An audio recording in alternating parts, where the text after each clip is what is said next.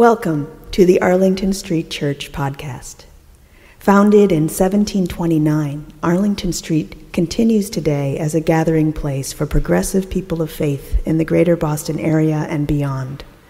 We are located at the corner of Arlington and Boylston Streets, across from the Public Garden in Boston, Massachusetts. Please visit ascboston.org for more information about this historic Unitarian Universalist congregation. Arlington Street Church, gathered in love and service for justice and peace. William Penn once said, Time is what we want most, but what we use worst. Most humans spend about 80 years on this earth, and 26 of those years we're asleep. Sadly, some of us spend another seven years trying to fall asleep. We need that sleep so we can safely get to work for another 13 years of our lives.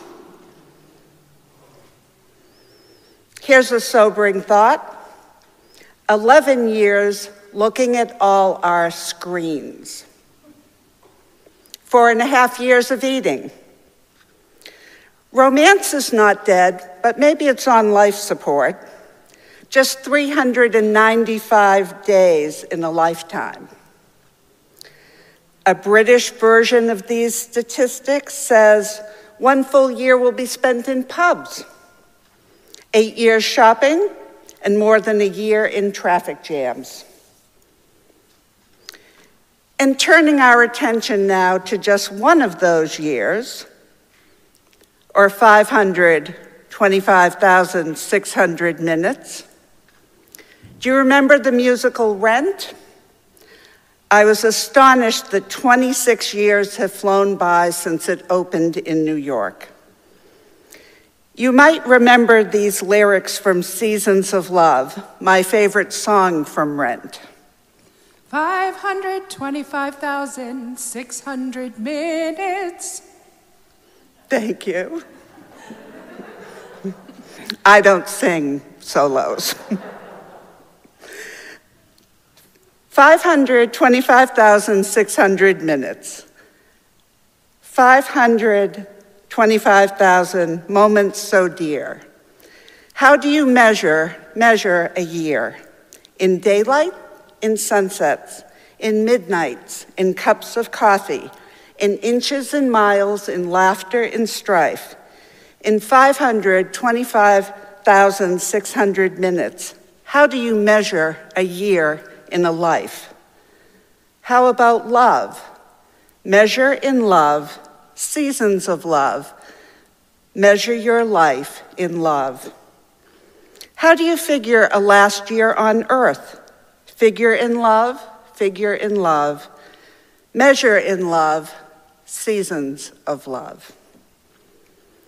Jonathan Larson composed this song and the whole musical, the 11th longest running show in Broadway history, but didn't live to see any of its success. The night before the preview performance, Larson went home and made a cup of tea. He would never get to drink it. He died quite suddenly that night, which was also just 10 days before his 36th birthday. But with his family's blessing, the cast and the show somehow went on, performing on the day of his death in the midst of their grief and loss and shock. As we all know, but seem to regularly forget, Life is fragile and life is unpredictable. We seem to operate as if we all have unlimited time. One of the saddest parts of my job as a hospital chaplain is how frequently someone says to me, I thought I had more time. A 98 year old woman said that to me recently, too. I thought I had more time.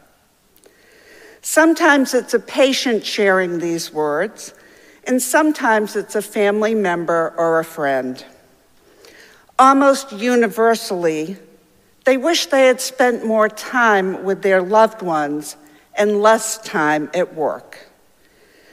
They wish they had offered the most important people in their lives more of their love instead of keeping it for themselves.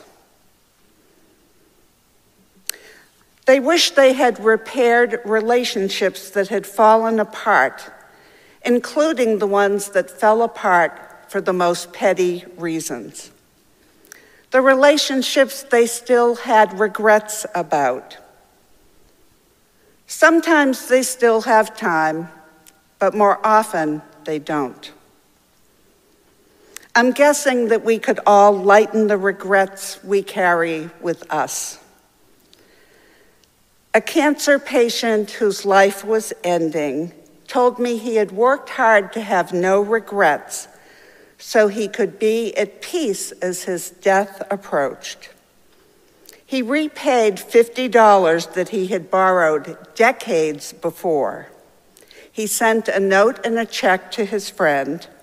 His friend didn't even remember the debt, but doubled it and donated to the American Cancer Society. The friend also had cancer. So, most importantly, they reconnected and were supporting each other. When I asked his permission to share this story, he liked the idea and said it would be part of his legacy. He wanted all of us to face death as he did, from a place of peace. The late Unitarian Universalist minister Forrest Church was a prolific author. While he was dying, he wrote a book called Love and Death. Here is some of his wisdom. To be free to accept death is to be free, period. The courage we need comes before when we face our own demons or reach out across a great divide to touch hands. It is life work, not death work, but it pays great dividends down the line. So if you need to, put down that drink, or pick up that phone, or take that long postponed trip. You know what your unfinished business is. He continues Don't wait until it's too late to begin taking care of it. Death may come as a thief in the night, but cannot steal from you the love you have given away the strength you have shown in facing life's hardships, or the courage you faced in quitting your inner demons.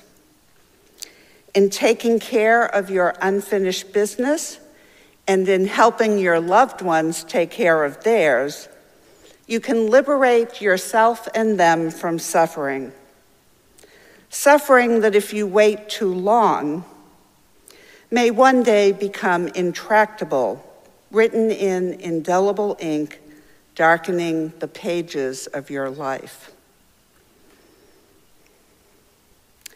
Dr. Ira Byock, formerly a physician at nearby Dartmouth Hitchcock in New Hampshire, shares some practical tools for improving our relationships and our lives. In his book, The Four Things, he shares advice derived from a lifetime of taking care of seriously ill and dying patients. He says, comprising just 11 words, these four short sentences carry the core wisdom of what people who are dying have taught me about what matters in life. The four sentences are Please forgive me I forgive you. Thank you. I love you. When you love someone, even if you feel like you're stating the obvious, it's never too soon to say these 11 words, and you can't say them too often. None of us knows how much more time we have to live.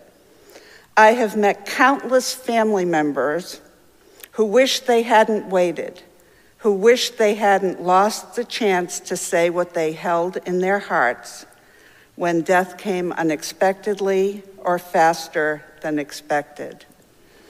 And I'm guessing that many of us have that same regret. I end every call with my daughter by saying, I love you. If we get cut off, I call back, even if it is just to say, I love you. If anything happens to me, I want the last words she hears from me to be, I love you. When we know we are loved, even if we are separated from those we care about, we are strengthened and comforted. I sometimes hear family members say, with great pain in their voices, that someone, usually a parent, but not always, had never said, I love you. If you are a parent, you have time to leave a different legacy. Perhaps you come from a family where feelings were rarely shared. Perhaps you can be the one that changes this family pattern and gives the generations that follow a new legacy. When difficulties arise in our relationships, we sometimes put off doing what we need to do to repair our connections. I'm certainly guilty of this sometimes. We might assume we will have another chance later. This may or may not be true. Please forgive me and I forgive you can be the toughest of the four sentences to say, but the need to forgive and be forgiven simply means we aren't perfect. I like these words from Dr. Byock about forgiveness. Many people confuse forgiveness with exoneration. Forgiveness does not excuse someone from doing something wrong. It doesn't lessen their transgression. Instead, forgiveness accepts the past as it was, embraces the present, and faces the future. Forgiveness is a strategy for each of us to lessen the amount of emotional baggage we carry around. I acknowledge that forgiveness is a process and can't be rushed or forced. It really deserves its own sermon. So, for now, just a reminder that forgiveness can be the road to closer connections with the people who matter to us the most. Saying thank you is his fourth suggestion. At the end of life, people often need to know that they have made a difference. But why wait to tell the important people in your life that they are appreciated? Is there someone who made a difference in your life that you might thank sooner rather than later. I have a Thanksgiving ritual where I write to a few people just to say thank you. Often I had thanked them in the moment, but sometimes the impact and influence that a person has shows up later, or our perspective on their impact becomes clearer with time. May Sarton set aside Sunday mornings for her correspondence and called it her religious service devoted to friendship. When life is short, each moment becomes more precious. But we don't have to wait for death to approach to learn from this truth. None of us know how much time we have. Our best strategy is to live each day as fully as possible and to not delay letting people know how we feel about them. I invite you to join me as we stand together on the threshold of 525,600 new minutes this year to prioritize saying, I love you, forgive me, I forgive you, or thank you, and to find the peace that these words will bring us now and later. Then, as the cast of Rent reminds us, we can measure our new year in love, seasons of love, and celebrate a year in the life of friends. They also tell us we can forget regret or life is yours to miss. No other road, no other way, no day but today.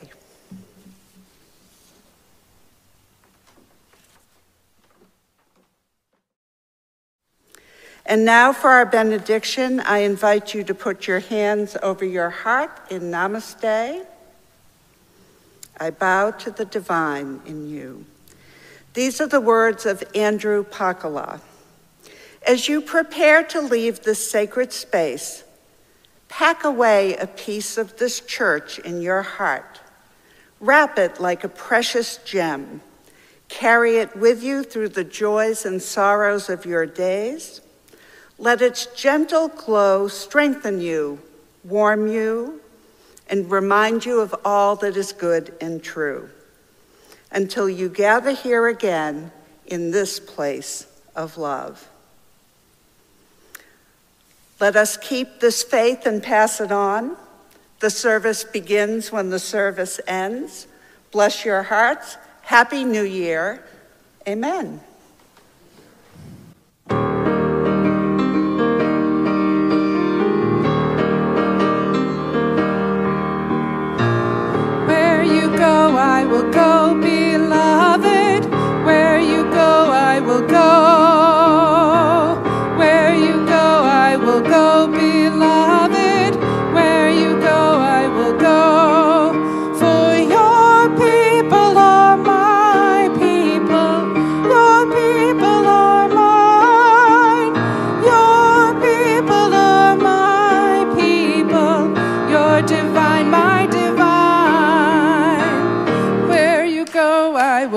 beloved. Where you go, I will go. Where you go, I will go, beloved. Where you go, I will go. For your people.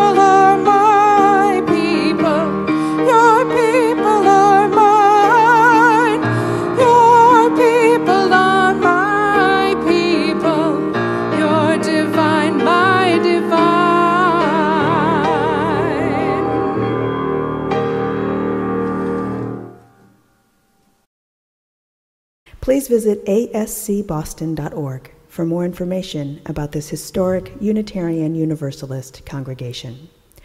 Arlington Street Church, gathered in love and service for justice and peace.